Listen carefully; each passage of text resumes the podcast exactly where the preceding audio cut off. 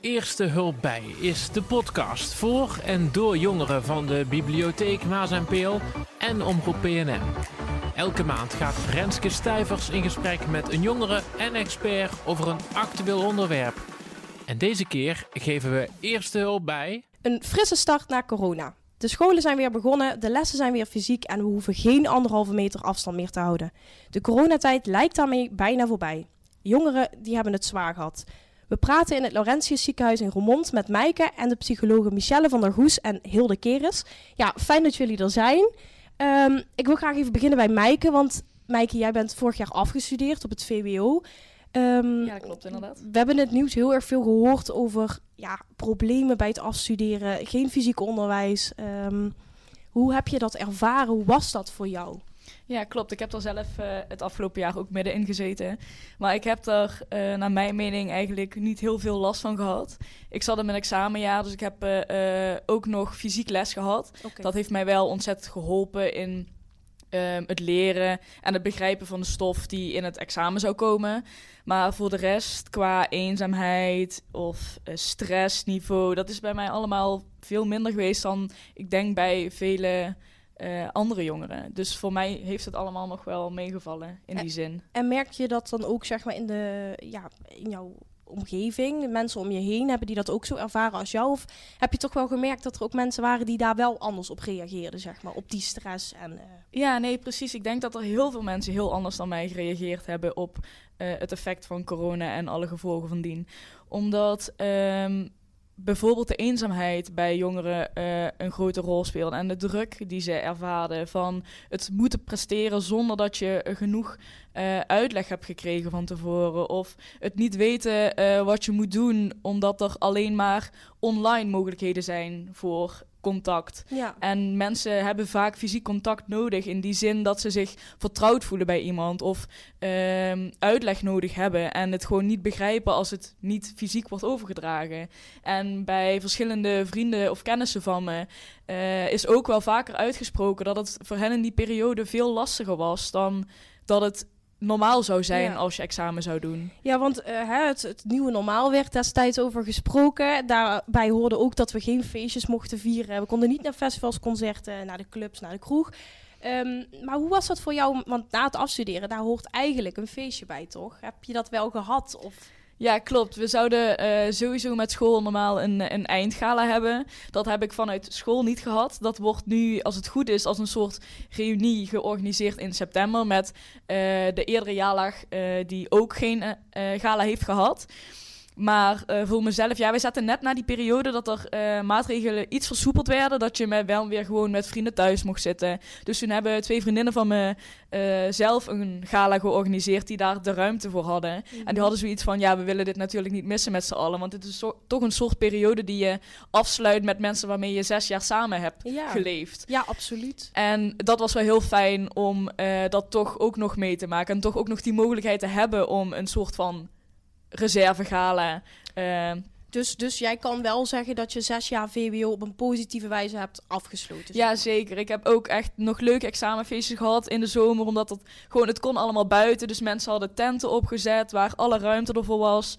Dus ik heb eigenlijk mijn hele jaar afgesloten met alle mensen die ik graag om me heen heb. En het was voor mij eigenlijk helemaal prima zo. Ja, dan kijk ik even naar voor mij rechts, want daar zitten Hilde en Michelle. Um, dit is natuurlijk een heel fijn verhaal, maar ik kan me ook voorstellen dat er, uh, dat er jongeren zijn die dat heel anders beleefd uh, hebben. Want Mijke zei net al, ja, de eenzaamheid en toch een beetje van, ja, je, ziet niemand, uh, hoe gaat het nu met iedereen? Ja, wat, wat zie je daarvan terug in de praktijk? Wat, wat zien jullie daarvan terug, zeg maar? Dan kijk ik eerst even naar Hilde. Ja. Ja, wij werken natuurlijk hier in het ziekenhuis. Dus we hebben uh, jongeren hier die um, eigenlijk bijvoorbeeld al ziek zijn. Hè? Bijvoorbeeld jongeren die, uh, die diabetes hebben, een chronische ziekte. Um, en wat je je voor kunt stellen als, als er al iets speelt en er komt nog iets bij... Uh, hè, dat het dan een optelsom is van en dat het daardoor ook wel extra lastig is soms. Ja. Um, ja, bijvoorbeeld, uh, uh, ja, als je, uh, ik heb wel jongeren in behandeling die bijvoorbeeld diabetes hebben en die daardoor um, ja, heel goed voor zichzelf moeten zorgen wat betreft sporten en goed eten. En nou ja, dan zijn bijvoorbeeld de sportscholen dicht. Ja, en ja. ja, dat was voor, voor de jongen die ik, waar ik nu aan moet denken.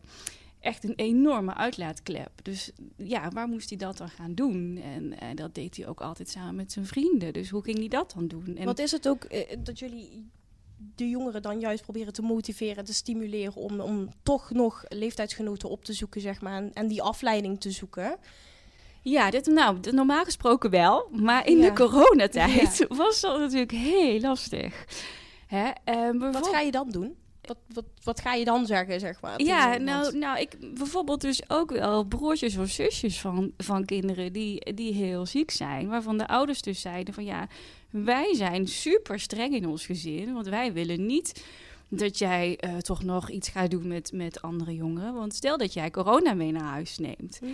Eh, ja, dan kan ik eh, als behandelaar moeilijk gaan zeggen van... ik wil dat je toch nog even gaat afspreken. Ja. Dus dan waren we natuurlijk wel heel erg op zoek naar... hoe kunnen we dan creatief zijn? Ehm, hoe kunnen we dan online of telefonisch... of wel op de een of andere manier nog contact... want het is natuurlijk zo belangrijk in, in ieders leven... dat je contact hebt met iedereen en met de leeftijdsgenoten.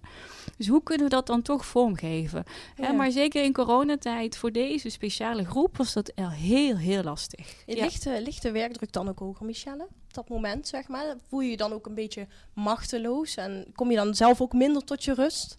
Bij ons in het ziekenhuis bedoel je? Ja, maar gewoon, gewoon even als je naar jezelf kijkt, ehm, is het dan niet dat er iets van machteloosheid ontstaat bij jezelf? Dat je denkt van, eh, oh, wat had ik toch graag die oplossing geboden, maar dat gaat Ja. nu niet. Ja, absoluut. En daar kan je natuurlijk als persoon ook zelf heel erg in vinden. Hè? Dat je ergens het wel mist dat je die dingen niet meer kan. Dus je kan tegelijkertijd ook wel weer heel erg goed inleven in de mensen die je tegenover je ziet.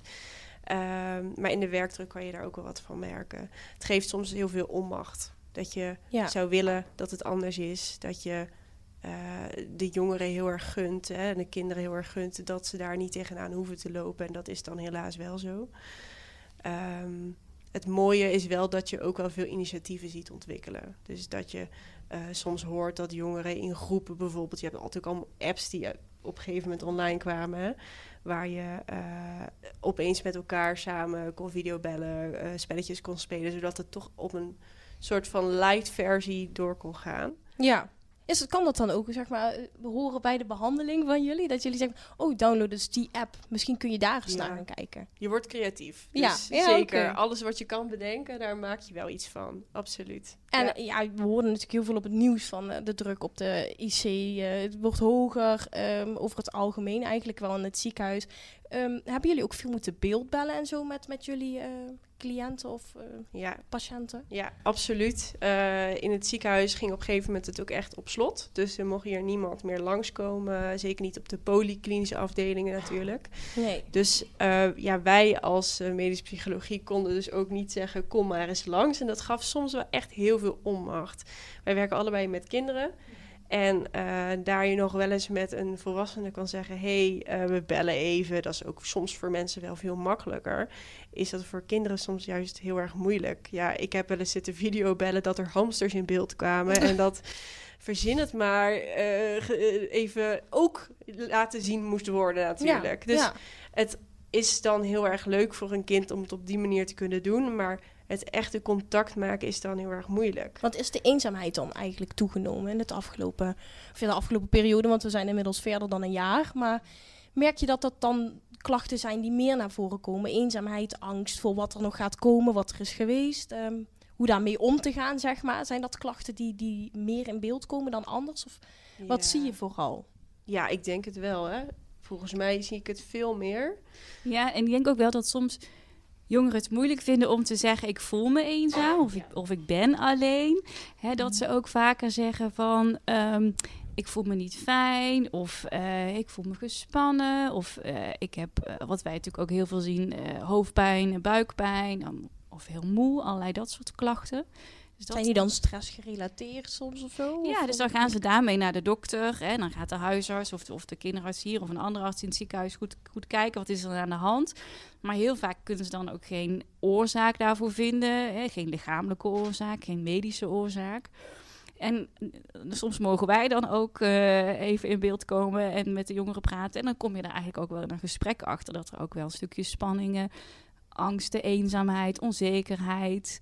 Hè, het was natuurlijk ook een hele gekke, onzekere tijd. Van hoe lang gaat het duren? Niemand kon ze dat vertellen. Ja, Hè, er werden allerlei beslissingen genomen over jongeren, zonder dat nou echt even gevraagd werd van, goh, wat vinden jullie er nou van?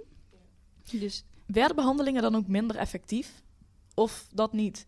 Dat het proces wat de jongeren moeten doorlopen normaal veel vloeiender zou gaan? Of dat ze er zelf meer aan zouden hebben? Of dat het ze meer zou helpen in die zin? Ja, ik denk zeker wel als je. eh, we hebben natuurlijk een hele best wel lange periode gehad waarin we alleen maar eh, online of telefonische contacten konden hebben. En als je dan ook iemand moet leren kennen, dat is Mhm. natuurlijk zo lastig. Als je al iemand wat langer kende, dan was het minder erg. Was het nog steeds wel moeilijk, maar minder erg dan wanneer je echt een nieuw, eh, iemand voor nieuw, ja, nieuw moest leren kennen. Dat was echt, dat vond ik het moeilijkste online Mhm. en telefonisch. we hebben, we hebben wel ehm, 25 september te horen gekregen. Of ja, toen ging het eigenlijk in. Hè? Geen anderhalve meter meer. Ehm, we mogen weer handen geven aan elkaar. Ehm, we mogen weer naar feestjes toe. Ik kijk even naar wijken. Ik weet niet hoe het bij jou zit. Maar eh, ja, ik heb de tickets voor de aankomende concerten en festivals alweer in de pocket, zeg maar. Ehm, heb jij ook alweer dingen op de planning staan? Ja, in de tussentijd dat eh, er even zo'n periode was van alle festivals gaan weer door en je mag met testen voor toegang weer naar een festival, heb ik een festival mee kunnen pakken. Ik ben eh, in Venlo bij Serious Sunday geweest, waar achteraf ook van bleek dat toch toch veel mensen ehm, corona hadden, omdat Mhm. ze eh, niet eh, juist met het eh, testen voor toegang om waren gegaan. Maar ik stond op het festival en ik had echt een fantastische tijd. Ik heb zo genoten daar. Het was echt niet normaal. Het voelde ook echt weer als even alsof het weer normaal was. Het dus was ook heel gek, want iedereen stond natuurlijk heel dicht op elkaar en iedereen was allemaal aan het genieten van de muziek en mee het schreeuwen. Terwijl je normaal ook erover na zou denken dat je niet zou schreeuwen, want ja, er zou maar consumptie meekomen terwijl je praat. Dat was ook een heel ding eh, dit afgelopen jaar of anderhalf jaar moet ik eigenlijk zeggen. En op dat moment kon het allemaal weer. En je zag iedereen ook zo genieten. En het was allemaal, je zat allemaal in hetzelfde schuitje, maar het was toch allemaal voor jezelf en toch heel prettig. Want ik hoor nu dat jij heel enthousiast bent. Maar Michelle, kun je ook te enthousiast zijn? Kan het ook eh, ja, schadelijke gevolgen hebben eigenlijk voor je geest en, en voor je lijf... als je in één keer weer helemaal losgaat en je gaat weer drinken na zo'n lange periode? En ehm, heb je dan niet juist een grotere kans om weer terug te schieten in een depressie of een burn-out, noem maar op, dat soort klachten te ontwikkelen? Ja, dat is iets wat echt per, per persoon kan verschillen. Je hebt inderdaad mensen die bijvoorbeeld vanuit zichzelf heel erg geneigd zijn om veel te willen, eh, over grenzen te gaan, eh, veel te moeten. Eh, heel veel jongeren die herkennen ook wel zich in deze tijd in het overal bij willen zijn. FOMO, De ja, maar. inderdaad. Ik hoorde precies. iets, hè, als je en heel veel vrienden wil hebben, heel sociaal wil zijn, goed wil doen op je werk, goed wil doen op school, dan kan dat nog wel eens betekenen dat je soms veel meer doet dan dat je lichaam aan kan. Eh, dat is iets wat voor corona natuurlijk ook al speelde. En het kan natuurlijk wel zo zijn wanneer je dan tijdens corona sowieso in een gat bent gevallen en dus een stuk minder hebt gekund en dan nu weer volle kracht vooruit gaat, dat je daarvan gaat merken dat je toch wel erg moe bent of dat je toch wel erg eh, ergens last van krijgt. Eh, ja, dat zien we wel. Oké. En dat gaat eigenlijk voor mijn gevoel ook al wel iets over iets maatschappelijks. Hè? Hoe kijken wij in de wereld naar dat je soms ook een keertje niet kan en dat het soms ook even niet lukt. Mhm. Ja, want wat, wat zijn daar jullie verwachtingen voor, zeg maar, voor de komende periode? Ehm, eh, is het iets, ja, ja, als ik dan even nadenk, nu hebben jullie best wel veel klachten gezien met betrekking tot eenzaamheid en, en angst, hebben jullie aangegeven. Maar zijn er dingen waar jullie nu heel waakzaam voor zijn of waar jullie nu bang voor zijn op dit moment? Waakzaam zou ik het niet noemen, maar ik heb wel het gevoel dat ik juist ook wel zie dat mensen de mogelijkheden weer in gaan zien. Hè? Ik heb bijvoorbeeld mensen gemerkt die het ook wel heel erg fijn vonden dat ze even niks hoefden en daardoor Mhm. anders gingen kijken naar problemen, naar, naar de wereld. Want waarom moet ik eigenlijk alles doen? Hè? Dat geeft ook dat je dus wat meer na gaat denken... waar word ik zelf het meest gelukkig van... en hoe wil ik mijn leven vormgeven? Dus ik hoop heel erg dat mensen dat vooral gaan doen. Want net als handen schudden, doen jullie dat nu weer in de praktijk, zeg maar? Want dat, dat, dat hebben jullie heel lang niet mogen doen en nu mag het weer. Is het dan niet een, een, ja, een, een obstakel of zo, of een brug om daar weer overheen te stappen? We doen het niet eh, in het ziekenhuis. Nee, en het is ook nog het advies om het niet te doen. Omdat we toch in het ziekenhuis wel met heel veel kwetsbare patiënten werken. Proberen we waar we kunnen anderhalve meter afstand nog te bewaren. En zou je Dus het zelf wel willen, als het weer Ja. mag? daar twijfel ik wel over eigenlijk. Oké. Ik weet het niet. Ik, ik, ik mis het in die zin wel als sociaal teken. Zo van hallo en dit ben ik. En daar hoort een handschudden wel bij. Ik vind, ik vind het ook wel, ja, die zin wel fijn. Ehm, maar soms is het ook wel eens fijn om, om geen handen te schudden. Hè? Omdat je ook wel eens denkt van, nou ja, ja wat, wat breng ik inderdaad allemaal over? Daar zijn we toch wel wat bewuster van geworden met corona. Ja, Ja. ja. Ja, dat, heb je dat ook, Maaike? Dat je dan wat alerter bent van... Oeh, oeh, het is toch weer dichtbij. En net op zo'n festival moet je dan niet heel erg wennen aan het feit... dat je dan weer tussen zo'n grote groep mensen staat... en dat het weer mag eigenlijk. Want het, ik vind het heel erg voelen als iets illegaals op dit moment. Als ik dan ergens binnenkom, dan denk ik...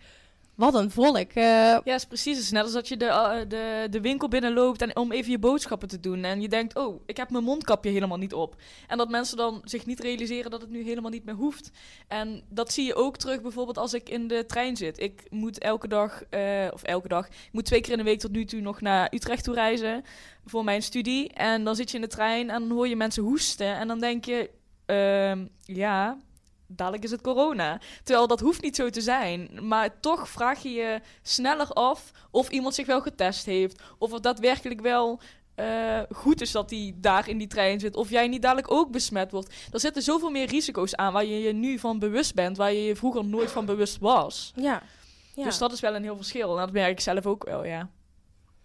Ehm, ik ben wel heel benieuwd of jullie dan tips hebben op dit moment voor de jongen. Hoe ga je daar weer mee om? Eh, weer opnieuw mensen zien? Want jij bent natuurlijk begonnen aan je nieuwe opleiding. Je komt weer onder de mensen, eh, fysiek. Dat is natuurlijk wel een verschil. En, en als je al best wel introvert bent van jezelf, lijkt me dat ook wel een hele stap. Want ik weet ook dat er mensen zijn die het hartstikke fijn vonden om juist even thuis te zitten achter een scherm. eh, misschien wel in de joggingsbroek, zeg maar. En op zichzelf te zijn. Ja, het is ook wel heftig. Ik, als ik het eerlijk mag zeggen zo. Ik kwam laatst had ik mijn introductieweken. En eh, binnen mijn studie zijn er 400 nieuwe eerstejaarsstudenten. En Dat- welke studie doe je? ik doe eh, interdisciplinaire sociale wetenschappen aan de UU. En ik kwam in mijn introductieweek en er waren zoveel mensen dat als ik thuis kwam s'avonds, mijn sociale batterij gewoon leeg was. Dat je echt dacht, wow, dat waren echt heel veel mensen. Terwijl ik ben graag bij andere mensen en om andere mensen heen. En ik praat graag met zoveel mogelijk mensen. Maar toch, toch kwam ik thuis en dacht ik echt, oh, het is zo heerlijk om even niet te hoeven praten. Ja, want je was het niet meer gewend. Nee, precies. En Ja. je merkt dat verschil gewoon echt ontzettend goed. En dat was ik ook van mezelf gewoon niet meer gewend. En als je het ook met vrienden daarover hebt, dan zeggen ze... ja, ik vind het wel heel veel indruk en heel veel prikkels opeens. Ik zeg, ja, dat is ook wel zo. Maar het is wel wat normaal ook zou zijn. Maar je bent het gewoon niet meer gewend. En heel de tips om daarmee om te gaan eh, misschien? Nou, ik, ja, ik, ik vind het een heel goed voorbeeld wat je noemt. Want ik denk zeker dat dat zo speelt. Eh, eh, we weten gewoon dat wij nu in 2021 veel meer prikkels te verwerken hebben dan dat mensen pakweg 100 jaar geleden moesten doen. En eh, de vraag is misschien ook, hoe gaat je brein nou om met al die Mhm. prikkels die die de hele dag maar door moet verwerken? Hè, en we zien nu dus ook veel meer mensen die daar allerlei problemen mee hadden. En die dat eigenlijk wel heel lekker vonden in die lockdown, dat er veel minder prikkels waren.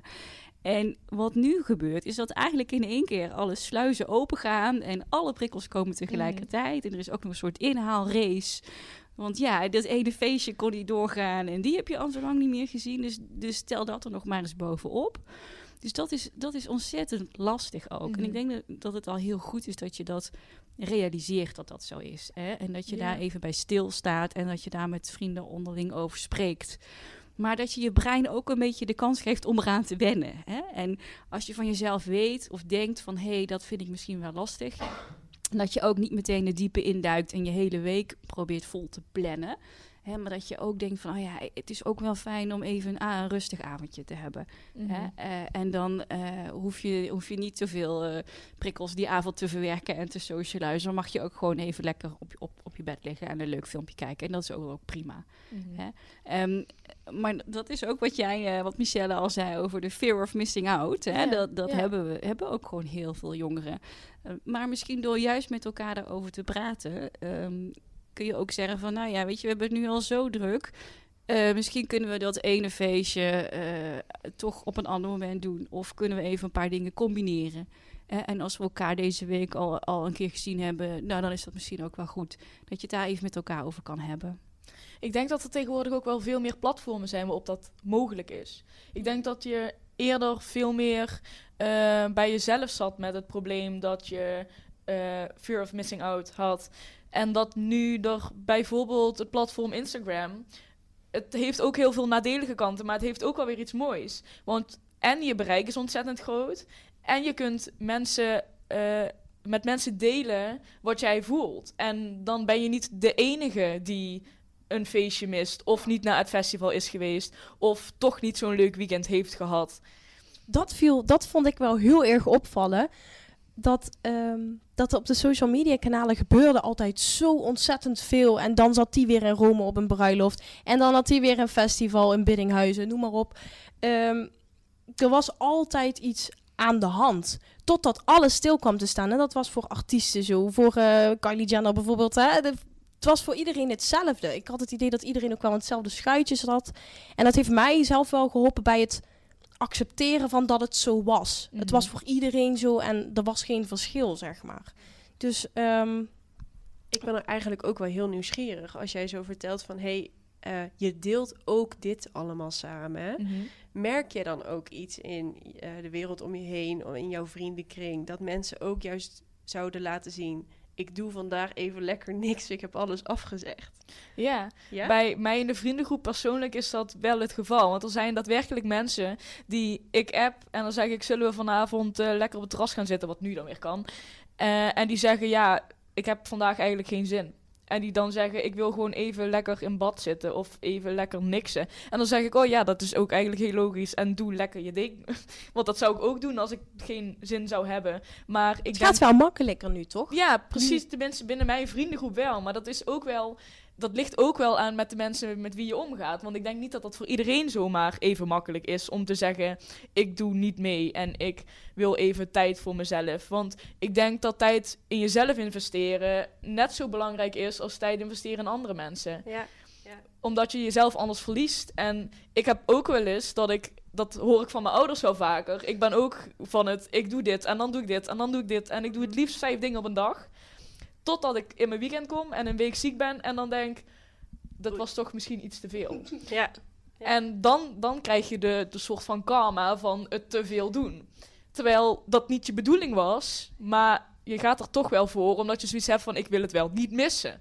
Ja, ja. Dus dat merk ik zelf ook wel. Maar ik ben ook wel iemand die kan genieten van rust. Dus dan is het ook wel fijn om aan te kunnen geven aan de mensen van wie je houdt of met wie je graag omgaat, dat het ook even goed is als je er niet bij bent. Ja, ja. En ik vind het ook Mooi. fijn dat je tegenwoordig die mogelijkheid hebt. Absoluut. En ik vind het ook wel heel erg leuk om te horen dat die kant dus ook eh, mag, dat je dat mag laten zien. Want ik heb ook het gevoel dat, nou in ieder geval hoe ik het eh, ken in het algemeen, is dat je vaak social media veel gebruikt voor de leuke uitjes en de Mhm. Ja. dingen die je gaat doen en anderen laten zien wat voor gave dag je gehad hebt. Maar hoe mooi zou het zijn als we ook trots mogen zijn van ik heb vandaag even voor mezelf gezorgd Precies. en even, ik heb even niks gehoeven. Maar er zit wel een verschil in, heb ik het idee. Tussen de apps die gebruikt worden en wat er gedeeld wordt. Want ik heb het idee dat mensen zich op Instagram altijd heel mooi voordoen. En eh, de leuke foto's en de leuke momenten delen. Van hé, ik zit op een terrasje en eh, ik ben daar en daar geweest. En op Snapchat, als je dan met iemand aan, aan het praten bent, dan stuur je even: ik zit, eh, ik zit Netflix te kijken. Ik, ik lig inderdaad in bad. Daar deel je vele persoonlijkere dingen mee. Maar ook met mensen die misschien wat dichter bij je staan of zo. Dus dat, dat is ook weer een onderverdeling tussen die apps. En het is wel zo, denk ik, dat het onder de jongeren zo is dat je je ook heel erg iets aan gaat trekken van andere mensen. Dat je denkt, oh jee, oh die hebben het heel gezellig. Oh, de- eh, wa- wanneer had ik het voor het laatst nou leuk, zeg maar. Mhm. Dat is ook wel een valkuil, denk ik. Ik denk, merken jullie dat niet in de praktijk, dat, dat jongeren zich vaak ook meten aan anderen via social media? Absoluut. Echt, absoluut. Heel vaak inderdaad via Instagram. En ik hoor ook wel veel via TikTok. Dat je dan veel mensen ziet waar het heel perfect lijkt. En dat sowieso in die periode van je leven zijn Mhm. jongeren heel goed in vergelijken. En heel erg bang om buiten de boot te vallen. Wanneer ben je nou het kwetsbaarst? Tussen welke en welke leeftijd is, ligt dat gemiddeld, zeg maar? Dat vind ik lastig. Mm, Je hoort altijd in de puberteit, maar ja. Het kwetsbaarst voor wat? Voor, ja, voor invloeden van buitenaf dan, zeg maar. Dat, dat je je echt gaat meten aan, aan, aan anderen. Dat bedoel ik eigenlijk meer. Dat is eigenlijk een beetje vanaf het moment dat je, eh, dat je jezelf bewustzijn gaat ontwikkelen. Hè? En eh, ja, kinderen van 6, 7 jaar oud beginnen daar eigenlijk al mee. Hè? Dus als je net een beetje uit de kleuterschool gerold komt, dan begint dat eigenlijk al. Ehm, en, en je kunt je voorstellen op basisscholen, kinderen die gepest worden, die zijn daar ook enorm kwetsbaar in. Hè? En, en ja, dat gaat zo'n beetje door. En eh, in je puberteit is dat extra lastig, want dan komen daar natuurlijk nog allerlei eh, hormonen en dergelijke bovenop. Hè. Dus biologisch gezien eh, word je dan niet echt geholpen. Hè. En als die op een gegeven moment wat weer gaan liggen en je je jongvolwassenheid inrolt, ehm, hoop je dat dat allemaal weer wat rustiger is geworden. Maar ook dan kun je nog steeds daar heel kwetsbaar voor zijn. Zeker ook als je wat kwetsbare persoonlijkheid hebt. Hè. Ja. En, en ook in de coronatijd, want we, we, zien dus dat jongeren tussen de 18 en 25 van alle mensen, van alle volwassenen, eh, het meeste te lijden hebben gehad onder, ehm, onder de coronatijd. Dus de, de meeste depressieve klachten hebben ontwikkeld, Mhm. vergeleken met andere leeftijdsgroepen. Komt dat dan ook omdat ze het uitgaan en zo missen? Of dat ze net uit de middelbare school komen en gaan beginnen aan die studie in Breda, in Tilburg, eh, noem maar op? Ja, dat. Maar eh, niet alleen het uitgaan, maar denk ik persoonlijk. Ik denk Ja. ook echt een stukje eh, toekomstperspectief. Van, ehm, ja, ik ga nu studeren en waar ga ik werken? Mhm. is er straks wel werk voor mij? Ehm, eh, er worden allerlei dingen over mij besloten, ehm, maar ik kan helemaal niet meebeslissen. Ehm, al dat soort Onzekerheid. dingen. Ja, identiteit. Wie ben ik? Waar ga ik naartoe? Eh, Ik denk dat dat ook een deel is van die prestatiedruk, waar je het nu vaak over hoort. Want ik denk dat, ja, ik heb het zelf dan niet echt ervaren, maar ik denk dat er genoeg jongeren zijn die zoiets hebben van, ik wil wel, maar kan gewoon niet. In, in 6 VWO of in 4 VMBO of in de kleuterklas. Weet ik veel, noem het maar op. Ik denk dat dat in elk eh, leeftijdscategorie geldt omdat er zoveel van je verwacht wordt tegenwoordig. En je moet maar aan alle eisen voldoen. En je, je, je moet maar streven naar het beste van jezelf. En je moet maar alles eruit halen wat erin zit. En soms is het ook heel lekker om onder te presteren. Ik zou het dan niet zo willen noemen, maar dat is wel hoe het als maatschappelijk wordt gezien. Maar ik denk dat het gewoon belangrijk is dat dat ook oké blijft. En dat je ook iets kan doen wat je daadwerkelijk gewoon heel leuk vindt. Absoluut. En Maaike, ehm, even tot slot, heb jij nog een vraag? Denk je nu van, oh, dit wil ik nog weten? Want we hebben natuurlijk wel een tijdje gekletst en eh, er is al veel aan het licht gekomen, maar iets wat nu op dit moment nog bij jou speelt, wat ja, je graag zeker. wilt Ik ben weten? eigenlijk wel benieuwd hoe jullie het zelf ervaren. De, eh, ja, de nasleep van de corona. Voor jullie eigen leefomgeving en vrienden en gehele situatie. Zal ik de spits afbijten? Ja. nou, ik heb een ongelooflijk drukke maand achter de rug. het was super gezellig, maar het was ontzettend druk. En eh, ik hoorde me net maar de uitspreken, misschien moet ik af en toe ook even eh, op, op de pauzeknop duwen. En gewoon zeggen van, hé, hey, eh, ik heb al zoveel gehad, ik plan even een weekendje niks. Ehm, dus eh, ja, ik moet er even aan wennen, aan dat alles weer kan. Eh, het tempo, eh, de mensen die dichtbij je staan. Ehm, ja, ik moet echt even wennen. En ik denk dat ik mezelf ook wat tijd mag geven om eraan te wennen. Ja, zeker. Dat denk ik ook wel. Daar sluit ik me helemaal bij aan. En dan Maar ook niet vergeten dat wij niet de rustigste tijd van ons leven achter de rug hebben. Hè? We hebben gewoonlijk in de zomer bijvoorbeeld dat het Mhm. ietsje rustiger is hier in het ziekenhuis bij de psychologie. Maar dat was het niet. Dat was het Nee. echt niet. Dus eigenlijk komen we uit een marathon. en dan gaan we nu nog even de sociale marathon in. ja. Dus inderdaad, daar zouden wij zeker ook, ik spreek, ik ben het daar helemaal mee eens, ook iets van mogen leren. Ook af en toe eh, kunnen en mogen zeggen, het wordt hem gewoon even Mhm. niet. Ik Kunnen jullie even- leren van jullie patiënten? Merken jullie dat? Dat jullie absoluut. Ja. van, eh, ja, dat- ja, dat geloof ik wel. Ja, Dat je daar dingen uit mee kan nemen van, oh, zo heb ik dat eigenlijk nooit gezien of bekeken. Of- Ja, zeker. En wij zijn ook mensen, hè. En we maken hele domme fouten. We kunnen soms heel goed voor anderen zeggen hoe het moet. Maar als ik voor mezelf spreek, ik weet het ook heel vaak niet. En ik probeer er ook heel erg transparant en menselijk in te zijn naar mijn patiënten. Want stel je voor dat ik daar ga zitten als degene die alles weet. Nee. Nee, nee. Fijn om te leren van iemand. Ja. Het lijkt me ook dat het dan heel moeilijk is om eh, iets los te krijgen bij iemand als je daar al gaat zitten van, hé, hey, ik ga het je even vertellen, zeg maar. Nee, ik, ehm, ik weet in ieder geval voldoende. Ik heb wel nog één laatste vraag en dat staat eigenlijk een beetje los van corona, maar dat is iets wat ik me stiekem een beetje afvroeg. Hebben jullie nooit, als jullie met iemand in gesprek zijn, dat jullie dan eh, per ongeluk diagnoses gaan stellen of zo? Of denken van, nou, wat, is dit nou wat ik hier voor me heb staan? Want dat, hebben wij, denk ik, ook misschien al, dat ik denk, oh, wat heb ik nu mee te maken? Weet dat jullie dat toch op de een of andere manier ja, niet helemaal af kunnen sluiten buiten werk of zo? Privé bedoel je? Ja, ja, gewoon als je iemand tegenkomt en je bent in gesprek met iemand dat je denkt, nou, misschien moet je even bij me langskomen of zo. Ja, dat gebeurt, ja. Maar dat moet je dan maar even inslikken, want dat is niet zo handig om te zeggen. Nee, nee, nee, nee. Nee, oké. Nou, helemaal goed. En ik Eh, moet er nog wel aan toevoegen. Ja. Ik heb ook wel juist eh, door mijn werk geleerd. eh, iedereen doet iets met een reden en overal zal een verhaal achter zitten. Mhm. Eh, hoe complex iets ook lijkt, al heb je het over mensen die in de gevangenis zitten, overal zit een verhaal achter en iedereen heeft een reden waarom ze zijn gekomen waar ze zijn. Dus dat maakt ook wel dat ik in mijn leven dan niet per se een hele diagnoseriedel zou willen aflopen, maar Ja. dat ik wel nieuwsgierig daardoor ben. Van waarom ben jij waar je bent en hoe zit dat nou bij jou? Ja. Oké. Maar dat is eigenlijk wat jij misschien zelf ook wel hebt. Ja. Ik denk dat Ik- iedereen dat in Ja, zekere dat zin is wel toch een heeft. beetje nieuwsgierigheid of zo, Ik heb dat zelf ook altijd wel gehad. Ik heb ook een hele lange tijd gedacht over het studeren van psychologie. Omdat ik gewoon heel benieuwd was waarom mensen op een bepaalde manier handelen. Ik heb, soms dan begrijp ik mensen gewoon niet. En dan zou het zo fijn zijn om nou een keer te snappen wat niet per se het sociale deel is, maar hoe je hersenen gewoon functioneren. Omdat het zo'n vaag iets is.